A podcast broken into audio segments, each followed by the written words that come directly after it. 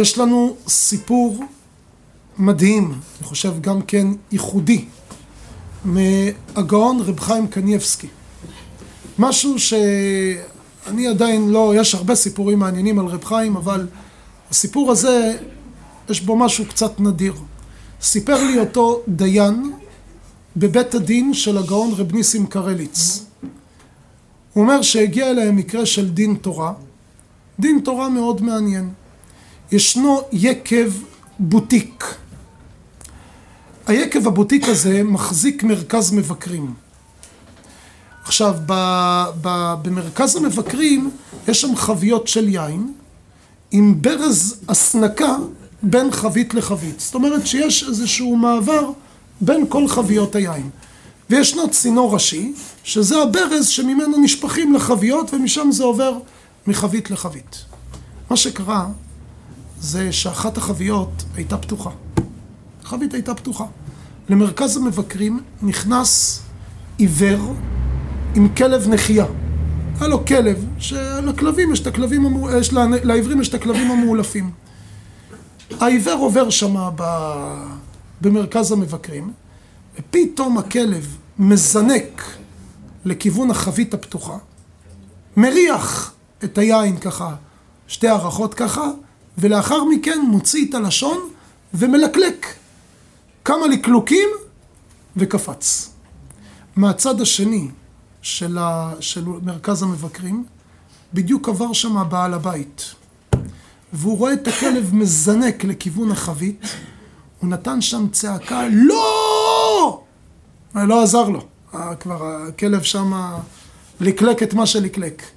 וקפץ. מה הבעיה? אין בעיה הלכתית. אם כלב שתה יין זה עוד לא, עוד לא עשה ליין שום דבר.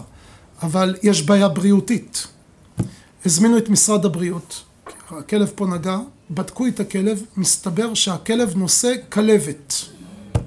וזה כבר סיבך את הסיפור. משרד הבריאות פסל את כל שמה, את כל האולם, וגם כל מה שמצטרף, שפכו שם יין, הנזק עמד על מאות אלפי שקלים, היו גם כמה מוצרים, כמה כלים מסוימים שלא היה ניתן אפילו לעקר אותם, אז גם אותם על מחמת הספק, משרד הבריאות הורה שיש צורך להשמיד. בקיצור, הלקלוק הזה של הכלב עלה לבעל היקב מאות אלפי שקלים. נזק. התחיל ביניהם דין ודברים. בעל היקב אומר לבעל הכלב, מה הכנסת לפה כלב? זה מרכז מבקרים, מה אתה מכניס לפה כלב? לא מכניסים לפה בעלי חיים. בעל הכלב אומר לו, מי משאיר חבית פתוחה? בדרך כלל החביות הן סגורות. אם החבית הייתה סגורה, לא היה קורה פה שום דבר. אתה השארת חבית פתוחה, נהגת ברשלנות. כל אחד כביכול מאשים את הצד השני. הדבר המעניין הוא שהם לא רבו. הם באמת רצו לדעת מי חייב לשאת בנזק, על מנת שלא יהיה בעיה של גזל. כי גם העיוור היה אדם דתי, וגם בעל היקב היה אדם דתי. והם החליטו לפנות לדין תורה. הם באו לפה לבני ברק, לבית הדין של רב ניסים קרליץ, והדיין מספר לי שהם הופיעו בפניהם. הוא אומר, קודם כל, שמונח מאות אלפי שקלים על כף המאזניים, מי חייב לשלם? בדרך כלל אנשים נכנסים לפאניקה וכל אחד מפיל את התיק על השני. הוא אומר, הם הגיעו לכאן והם לא רבו. פשוט רצו לדעת מה הקדוש ברוך הוא אומר במקרה הזה. מה צריך? מי חייב? מי, מי ישלם? מי שישלם יישא בנזק. אין להם בעיה. אבל הם לא רוצים שייווצר מצב שמישהו פה חייב והוא לא משלם. הוא אומר, אנשים לפעמים רבים על, על, על פרוטות, אנשים מלחמות. הוא אומר, פה מאות אלפי שקלים היו על כף המאזניים, לא הייתה ביניהם מריבה. הוא אומר, הבעיה הייתה שאנחנו, הדיינים, לא הצלחנו להכריע את הדין. הוא אומר, במשך חודש ישבנו על הדין תורה הזה, הוא אומר, כל הסעיפים, כל יש כרך בשולחן ערוך שנקרא חושן משפט. הוא אומר, גלגלנו שם את כל חושן משפט.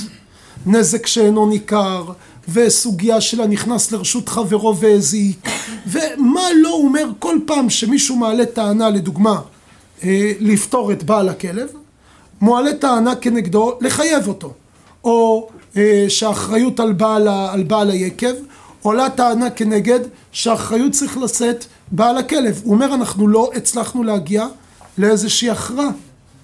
אומר, אחד הדיינים מתפלל עם הגאון רב חיים קניבסקי. הוא מספר שהוא הגיע אליו, ומדי בוקר הרב חיים קניבסקי מתפלל בנץ החמה, אז הוא אומר, הוא ניגש אליו אחרי התפילה, ומדי פעם הוא מציג בפניו כל מיני שאלות שמתקשים בבית הדין. הוא מספר לרב חיים את הסיפור עם היקב ובעל הכלב, והוא אומר לו, כבוד הרב, מי בבניהם, מי חייב ומי פטור?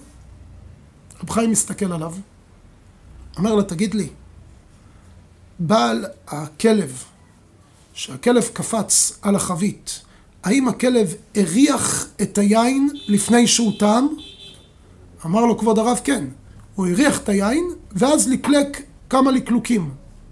אומר לו רב חיים קניבסקי במכה אחת, פטור. פטור? מה כבוד הרב פטור? אנחנו חודש פה מתגלגלים בסוגיה לכאן. איך פטור?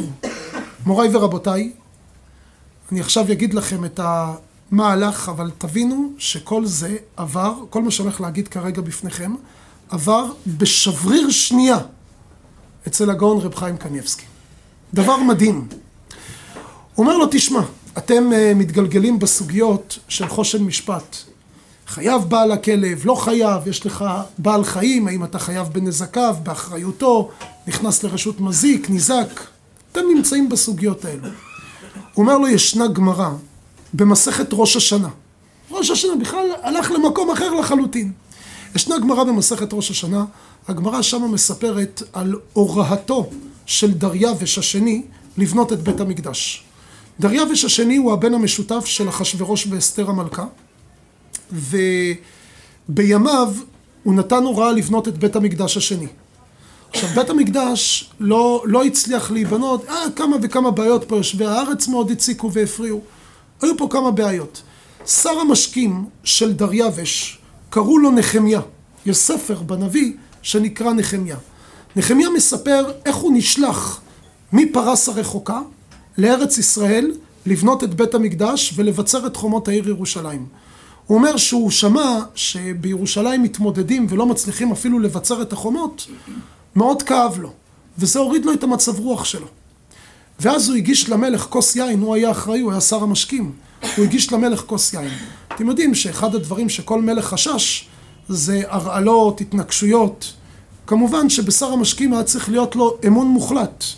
כי אם אין בו אמון מוחלט, אז הוא יכול להרעיל אותו. אגב, המלכים הקדמונים היו נותנים לשר המשקים לטעום בפניהם את היין שהוא מגיש.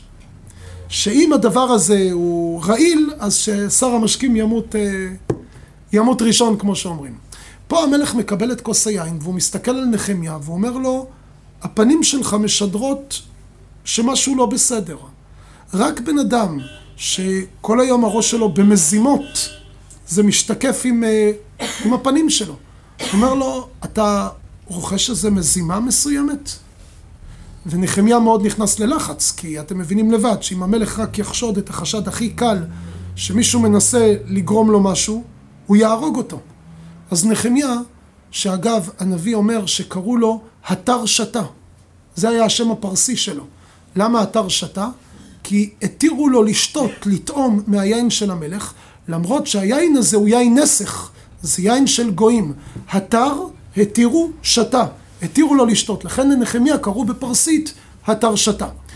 אמר לו נחמיה למלך, לדריווש, הוא אמר לו חלילה וחס, אין בליבי שום מחשבה שהיא לא טובה, אבל איך אני אהיה במצב רוח שאני יודע שבית אלוקינו בירושלים נמצא עומד, שמם, לא מצליחים לבנות אותו, חומות העיר ירושלים פרוצות, זה העם שלי, זה הבית שלנו, קשה לי, כואב לי עם זה. דריווש ניכרים דברי אמת, דריווש ראה את הצער שלו, ואז דריווש אומר לו, טוב נחמיה, אתה רוצה ללכת לעזור לאח, לאחים שלך? מתי אתה הולך ותאמר לי מתי לדעתך אתה חוזר לפה בחזרה. ואז נחמיה מספר את הפוזה שדריווש ישב על כיסא המלכות ודיבר איתו. אז אומר נחמיה שדריווש ישב על הכיסא ולימינו הייתה השגל. השגל. שגל? זו, זו מילה לא מוכרת. מה זה שגל? אז הגמרא אומרת שהכוונה לכלבה. לצידו של דריווש הייתה כלבה, שהוא נתן לכלבה הזו מעמד כמו של מלכה. זאת אומרת, הוא היה חובב כלבים, והוא כיבד את הכלבה שלו ברמה כזו שהוא נתן לה מעמד של מלכה, היא הייתה לימינו. הגמרא אומרת מכאן שדריווש אה, קצת ירד מהדרך, שהוא נתן מעמד של מלכה לבעל חיים, דבר שהוא לא מסמל על מוסריות גבוהה במיוחד. בכל מצב, זו מי שהייתה לימינו. שגל, אומרת הגמרא, הכוונה כלבה. הגמרא מיד אומרת, רגע, מי אמר שהייתה לו כלבה לידו? אנחנו מצינו מקום אחר, ששגל, הכוונה מלכה. אז אולי באמת ישבה לצידו של דריווש מלכה אמיתית, בת אדם, ולא כלבה במעמד של מלכה. כך מבררת הגמרא. הגמרא אומרת, איפה ראית ששגל, הכוונה למלכה? אומרת הגמרא מספר דניאל, הייתה להם שליטה מדהימה בתנ"ך, ידעו לגלגל את כל התנ"ך ימינה ושמאלה. ספר דניאל מסופר בסיומה של המלכות הבבלית, היה לילה אחד שנקרא ליל התמורות, הלילה שבו הייתה המרת מלכות במלכות. בלשצר, המלך הבבלי, נלחם עם פרס ומדי וניצח אותם במלחמה. והוא חגג את הניצחון. הלילה של הניצחון נפל בדיוק בתאריך העברי של ליל הסדר. בלשצר, שהיה נכדו של נבוכדנצר הבבלי, החליט שזה הלילה, הוא מוציא את כל הכלים של בית המקדש.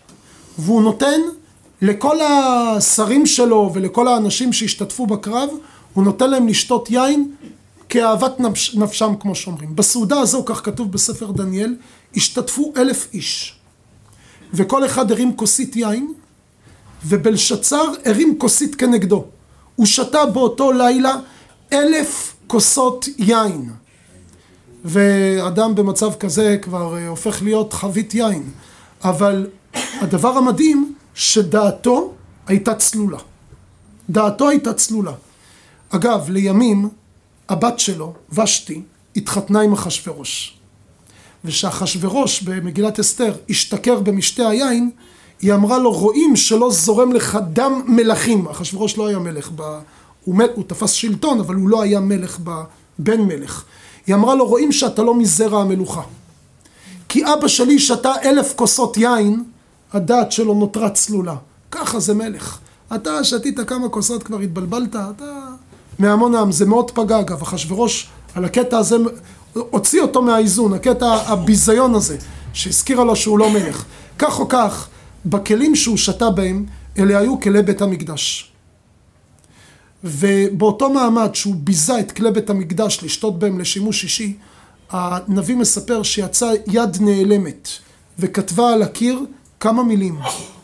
אה, בלשצר נכנס ללחץ נוראי, אף אחד לא הצליח לפתור לו, והוא קרא לדניאל, החכם היהודי.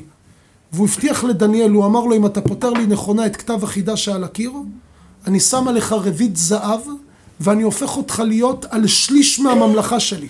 שליש מהממלכה, תבינו מה זה, זה כל המיסים, כל הארנונות, הכל, הכל, הכל הולך לכיס הפרטי שלך. שליש מהממלכה שלך.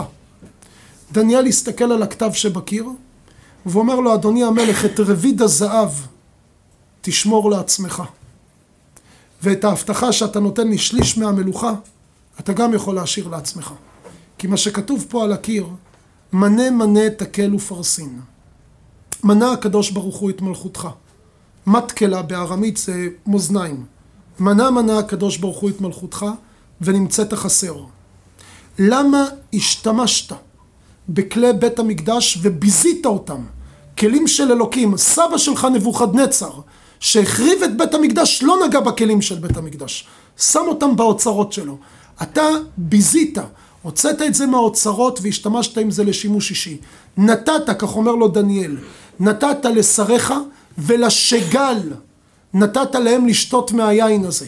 לכן, אומר האלוקים, עוד הלילה הפרסים יצאו למתקפת נגד והמלכות שלך תסתיים. אל תבטיח לי שליש מהמלוכה ורבית זהב, עזוב, זו מילה על הקרח. אין לך כבר שלטון, איבדת את השלטון מן השמיים. זה מה שכתבו לך על הקיר. לענייננו, באמת אגב זה כך קרה. הפרסים תקפו באותו לילה פעם נוספת והרגו את, אה, את בלשצר. אבל הגמרא אומרת, רגע, כתוב שהוא נתן יין לשרים ולשגל. הוא נתן למלכה שלו. כולם שתו שם. שואלת הגמרא מיד, רגע, מי אמר? אולי, אולי גם לבלשצר הייתה איזה כלבה שהוא נתן לה לשתות מהיין? אומרת הגמרא תשובה, כלבים לא שותים יין. כלב לא שותה יין. אז אם כתוב שהוא נתן לשגל, סימן שהוא נתן למלכה, לבת אדם.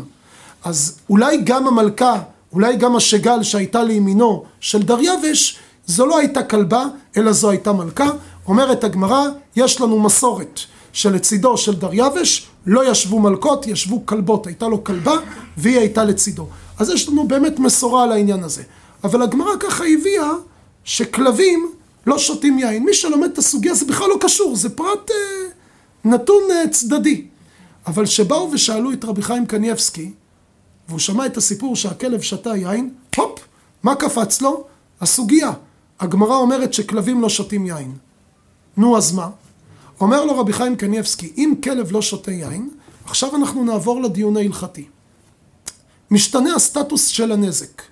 נזק של בעל חיים ברמת העיקרון, בעל, בעל, בעל, בעל, הבעלים של בעל החיים אמור לשאת באחריות. הלכת עם איזה, אני יודע מה, עם איזה כלב ליד קצבייה, ופתאום הכלב זינק על איזה נקניקים או איזה חתיכת בשר ואכל את זה. אז אתה נהנית, נכון? אתה עכשיו לא צריך לספק לכלב ארוחה. הכלב אכל את שלו. אומרים לבעל הכלב, נזקי שן, יש הנאה. הבעל חיים נהנה, הוא אוכל פה והוא נהנה, וגם אתה הבעלים נהנה מזה, נכון? הוא חסך לך ארוחה. נזקי שן, צריך לשלם נזק שלם. אדוני, אתה צריך להיות אחראי שבעל החיים שלך לא יזיק עם השיניים שלו וייהנה מהם. אבל יש נזקים שמוגדרים כנזקי קרן. נזקי קרן הכוונה היא דבר שאין הנאה להיזק שלו. למשל שבהמה הולכת עם הקרן שלה, עברה ליד הרכב שלך, נתנה מכה בשמשה, ניפצה אותו. יש לה הנאה מזה שהיא ניפצה את השמשה? לא. אתה הרווחת מזה משהו? הבעלים, גם לא. זה נקרא נזקי קרן. קרן אין הנאה להיזקו. לכן כתוב בגמרא שמשלמים רק חצי נזק. הוא אומר מה העלות של התיקון, מביאים שמאי, נגיד 500 שקל לצורך העניין, אז אתה משלם 250 שקל. חצי נזק. שן, יש הנאה להיזקו, נזק שלם, קרן, אין הנאה להיזקו, חצי נזק. אומר רב חיים קניבסקי, הגמרא אומרת שחצי נזק שמשלמים על קרן זה מדיני קנס. לא, אין מושג כזה חצי קרן, רק כנסו אותו. פעם באה תשגיח על הקרניים של הפרה שלך. כנסו אותו. הוא אומר לו, בימינו, בתי הדין, כבר בתקופה קדומה יותר, בתי הדין לא דנים דיני קנסות. ומכיוון שבתי הדין לא דנים דיני קנסות, אז אדם שהבהמה שלו הזיקה בנזקי קרן, לא הייתה הנאה לנזק שלו, פטור מלשלם. הוא אומר לו לכן, אתם דנים שהכלב פה ליקק את היין והוא נהנה ויש פה נזק והאם הנזק ניכר. אני אומר אין הנאה להזקו, זה בכלל לא נזקי קרן, זה לא נזקי שן, זו נזקי קרן כי כלבים לא שותים יין, כך כתוב בגמרא. הסטטוס השתנה על הנזק של קרן, לכן אמרתי לך פטור. כיוון שעל נזקי קרן פטורים בזמן הזה. אומר לו כבוד הרב, אבל אז למה שאלת אותי אם הכלב הריח? אומר לו רב חיים קנבסקי, זה פשוט. אם הכלב לא היה מריח, אז יכול להיות שהוא טעם לדעת אם הוא אוהב את זה. לא היה טעים לו, זה נזקי שן. טעם, ראה שלא מתאים לו, הפסיק. אבל ברגע שהכלב מריח לכלבים, יש חוש ריח מפותח, ואז הוא שלף לו מדרש נוסף, מדרש מאוד נדיר שנקרא בשם מדרש טנצה. זה שמו של המדרש. אה, לא, לא מדרש כל כך ידוע, רב חיים קניבסקי מביא אותו בספרים שלו מדי פעם. שם כתוב במדרש שהריח, חוש הריח של הכלב, שווה ערך לחוש הטעם שלו. אנחנו למשל, הרבה פעמים מביאים לנו משהו. אתה לא יודע מה הטעם שלו, עד שאתה לא תואם אותו. אנחנו מרגישים, חוש הטעם שלנו נמצא בלשון. הכלב, חוש הריח שלו, שווה ערך לחוש הטעם. זאת אומרת, אם הוא הריח, הוא יודע בוודאות מה הטעם שלו. אגב, עד היום, אה, טוב, קודם כל, עד היום אתם יודעים שכלבים יודעים לזהות, נותנים להם להריח בגד או משהו כזה, הם מאתרים בן אדם ומחפשים אותו. יש כלבים מיוחדים שאימנו אותם גם לזהות היום אה, חומרי נפץ. כלבי גישוש מסוימים שהם יודעים להריח חומר נפץ. אם יש ריח, יש להם חוש ריח מאוד מאוד חזק. אבל גם היום יש בימינו אנשים שפים, או כל מיני קונדטורים ככה מהשורה הראשונה, שהם רוצים לדעת אם חסר סוכר בעוגה, או יש פחות סוכר, או צריך להוסיף סוכר, יש להם חוש ריח מפותח, שהם מצליחים להריח את העוגה, ולדעת אם חסר חצי כפית סוכר, עוד קצת להוסיף, או שיש את המינון המתאים, בלי לטעום. לסוכר יש ריח. אנחנו לא מיומנים עד כדי כך, אבל יש כוח בהערכה. הכלב, חוש הטעם וחוש הריח שלו זה. לכן הוא אומר, שאלתי אותך, הוא קודם כל הריח? אם הוא הריח, הוא ידע שזה יין. אם הוא הריח, זה כאילו הוא כבר טעם, והוא יודע שהוא לא אוהב את זה. אחרי שהוא הריח, הוא לקלק? למה אתה מלקלק אם אתה יודע שזה לא טעים לך? הרחת כבר, ידעת שזה לא זה. אז הלקלוק שלו זה נזק שאין בו הנאה. נזק שאין בו הנאה, אמרתי לך שפטור מלשלם. לכן אני ביררתי, לכן השאלה, אתה שאלת אותי מה הדין, שאלתי אותך, הוא הריח? אמרת לי, הוא הריח. אמרתי לך, פטור. לקח לנו רבע שעה רק להסביר את ה... מה עבר לרב חיים קניבסקי בראש ברגע אחד. מוריי ורבותיי, זה הכוח הנפלא של התורה. העמל התורה המדהים שיש לרב חיים קניבסקי, מביא לו את עשייתא דשמיא המיוחדת. זה לא ככה, איך אומרים, מזל, שיוצא לך בדיוק הגמרא. אגב, אני רק אשלים לכם את הסיפור. הוא אומר, הוא חזר לבית הדין, הציגו את הנתונים ודנו, ועל פי הפסיקה של רבי חיים קניבסקי, פטרו את בעל הכלב מלשלם. אמרו לעיוור, אתה פטור מלשלם. למה? זה נזק של קרן, אתה לא צריך לשלם על זה. הסוף היפה של הסיפור, אחרי שהוא שמע שהוא פטור, על פי דין תורה, הוא אמר, בכל אופן, נכון שאני פטור, אבל בסיבתי ועל ידי נגרם נזק פה למישהו, וזה נזק של מאות אלפי שקלים. העיוור היה בן אדם מאוד עמיד מבחינה כלכלית, אז הוא אמר שהוא רוצה להשתתף, לא, לא, הוא לא חייב, ואמרו לו, אתה לא חייב, אבל הוא אמר שבכל אופן נגרם לבן אדם נזק כספי כל כך גדול, והוא היה כביכול אה, באיזשהו גורם, אה, צינור, אה, לגרום לו את הנזק הזה, אז הוא רוצה להשתתף ב, בסכום מסוים, הוא אומר, ועל האתר הוא רשם שם סכום בצ'ק, סכום גבוה מאוד להשתתפות בנזק, בנזק הזה שנגרם מהיקב, הוא אומר, והם יצאו משם, מבית הדין, יצאו כשני ידידים, שקיבלו עליהם את הדין. הוא אומר, אני מספר לך את הסיפור הזה, א', כי זה נדיר, אנשים לא יוצאים אה, משולבי ידיים מדיונים של מאות אלפי שקלים, תמיד כל צד מרגיש שאולי לא מוצא איתו את הדין נכונה. הוא אומר, וב', שאנחנו לא הצלחנו לפתור, וג', הפתרון המבריק שרב חיים קניבסקי הביא את זה בכלל מגמרא של מסכת ראש השנה, בדף ד' עמוד א', מי שירצה יוכל לפתוח את הסוגיה שם בפנים ולראות את זה. עמל התורה של רבי חיים קניבסקי נותן לו את עשייתא דשמיא הגדולה. אבל תדעו לכם, שלא נולדים ככה.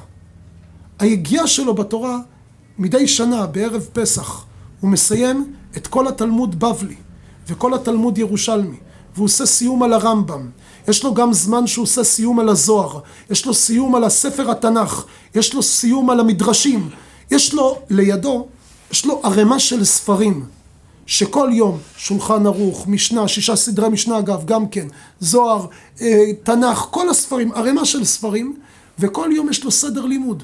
הוא לומד שבע דפי גמרא ליום, ויש ימים שקצת יותר. לומד ירושלמי, לומד רמב"ם, כל יום את המכסה שלו. הוא קורא לזה החובות שלי. אומר, יש לי חובות, אני צריך לפרוע את החובות הללו. הוא אומר, ובני הבית מספרים, עד שהוא לא מסיים את החובות, הוא לא רגוע. גם אם הוא הולך לישון או משהו כזה, לפעמים ניתן למצוא אותו תוך כדי שינה ממלמל בדברי תורה. ושהוא מתעורר, וככה מחפש מיד את החובות שלו, הוא רוצה לסיים את החובות. לא הולך לישון בלי לגמור את החובות שלו. אחרי שהוא מסיים את החובות, אז יש את הקבלת קהל, ואז הוא מקבל את כולם, ומחייך, ומברך לברכה, ורפואה שלמה, והצלחה. בטח, אחרי מכסה כזו של דפי גמרא. לפני כמה שנים, שאשפזו אותו, הוא לא הרגיש טוב, הוא היה מאושפז, יש תמונה שמעל המיטה שלו, איפה שהוא שוכב, מה היה מעל המיטה? ערימת הספרים. אז הספרים הלכו איתו לשם. חוב זה חוב. הוא לא מוותר על החובות שלו. פעם אחת מישהו בירך אותו ואמר לו, כבוד הרב, אני מברך אותך שתסיים את החובות שלך. אומר לו, זה לא ברכה. אומר לו, ביום שהסתיימו החובות, זה היום שבו אנחנו סיימנו את הדרך. כל זמן שבן אדם יש לו כוח, חייב שיהיה לו חובות. ואז הוא אמר משפט מאוד מעניין. הוא אומר שבן אדם מקבל על עצמו חובות לשבת וללמוד, הקדוש ברוך הוא מוריד ממנו חובות כלכליים. מידה כנגד מידה. אדם, אומרת המשנה, אדם לעמל יולד. אתה נולדת לעמול, אתה נולדת שיהיה לך עול. אם לעמל תורה, אם לעמל דרך ארץ. אתה רוצה חובות בתורה, חובות של דפי גמרא, חובות של השיעור, של הדף היומי, חובות שאתה צריך לחזק את עצמך בהם, אז הקדוש ברוך, סליחה, הקדוש ברוך הוא אומר, שמת את החוב הזה, אני מוריד לך חוב אחר. אז יורד לך, סליחה, חוב כלכלי. במקביל, אם בן אדם אומר אין לי חובות, אז הקדוש ברוך הוא מסובב לך חובות אחרים, תאמינו לי, היום בחוץ כולם מתגלגלים בחובות. חוב מזה, חוב מפה, חוב משם. שאתה משעבד את עצמך לחובות התורה, יורדים ממך חובות כלכליים. ועכשיו אני רוצה להוסיף משפט. ושלאף אחד לא יעלה לו בראש עכשיו, אה, אז אם זה ככה, אני לוקח ערימה של חובות של תורה, כי יש לי ערימה של חובות בבנק. אני אגיד לכם את האמת, אה, זה יפה, קודם כל, זה יפה. אבל הנפש של האדם לא תחזיק מעמד. הוא יקרוס, הוא לא שם. הוא לא שם להשתעבד ברמה כזו. אז אני אומר ככה, בוא ניקח משהו, נגדיל את המחויבויות התורניות שלנו. אתה רגיל ללמוד אה, שיעור יומי, שיעור של אה, דף היומי, דף גמרא, תנסה אולי להגדיל את זה קצת יותר, זה סביר. קצת יותר זה סביר. אתה רגיל אה, להגיע לשיעור תורה, תנסה להגדיל את השיעור שלך בעוד עשר דקות. זה חוב, אתה התחייבת ללכת עכשיו בלי נדר כמובן, כן? אבל אתה התחייבת לעוד עשר דקות של שיעור. או להוסיף עוד שיעור תורה ביום. תגדילו את המחויבות במשהו זמין, במשהו שהוא, שהוא, שהוא מצד אחד דורש קצת מאמץ, אבל מהצד השני הוא בר השגה. ברגע שתלכו על משהו גבוה מדי, לא נחזיק מעמד, אנחנו נשברים. זה למעשה הרעיון. ואז ברגע שבן אדם עמל בצורה הזו, ואלה המשפטים אשר תשים לפניהם, אתה רואה שהקדוש ברוך הוא פותח שערי סייעתא דשמיא, להגיד דין שהוא דין אמת, לכוון לאמיתה של תורה, כל אחד מאיתנו יכול, אבל זה תלוי בנו. אדם לעמל יולד, אם לעמל תורה, אם לעמל דרך ארץ. הקדוש ברוך הוא יזכה אותנו בעזרת השם, שנזכה לעבוד אותו מתוך קדושה, מתוך שפע של שמחה, קדושה וטהרה.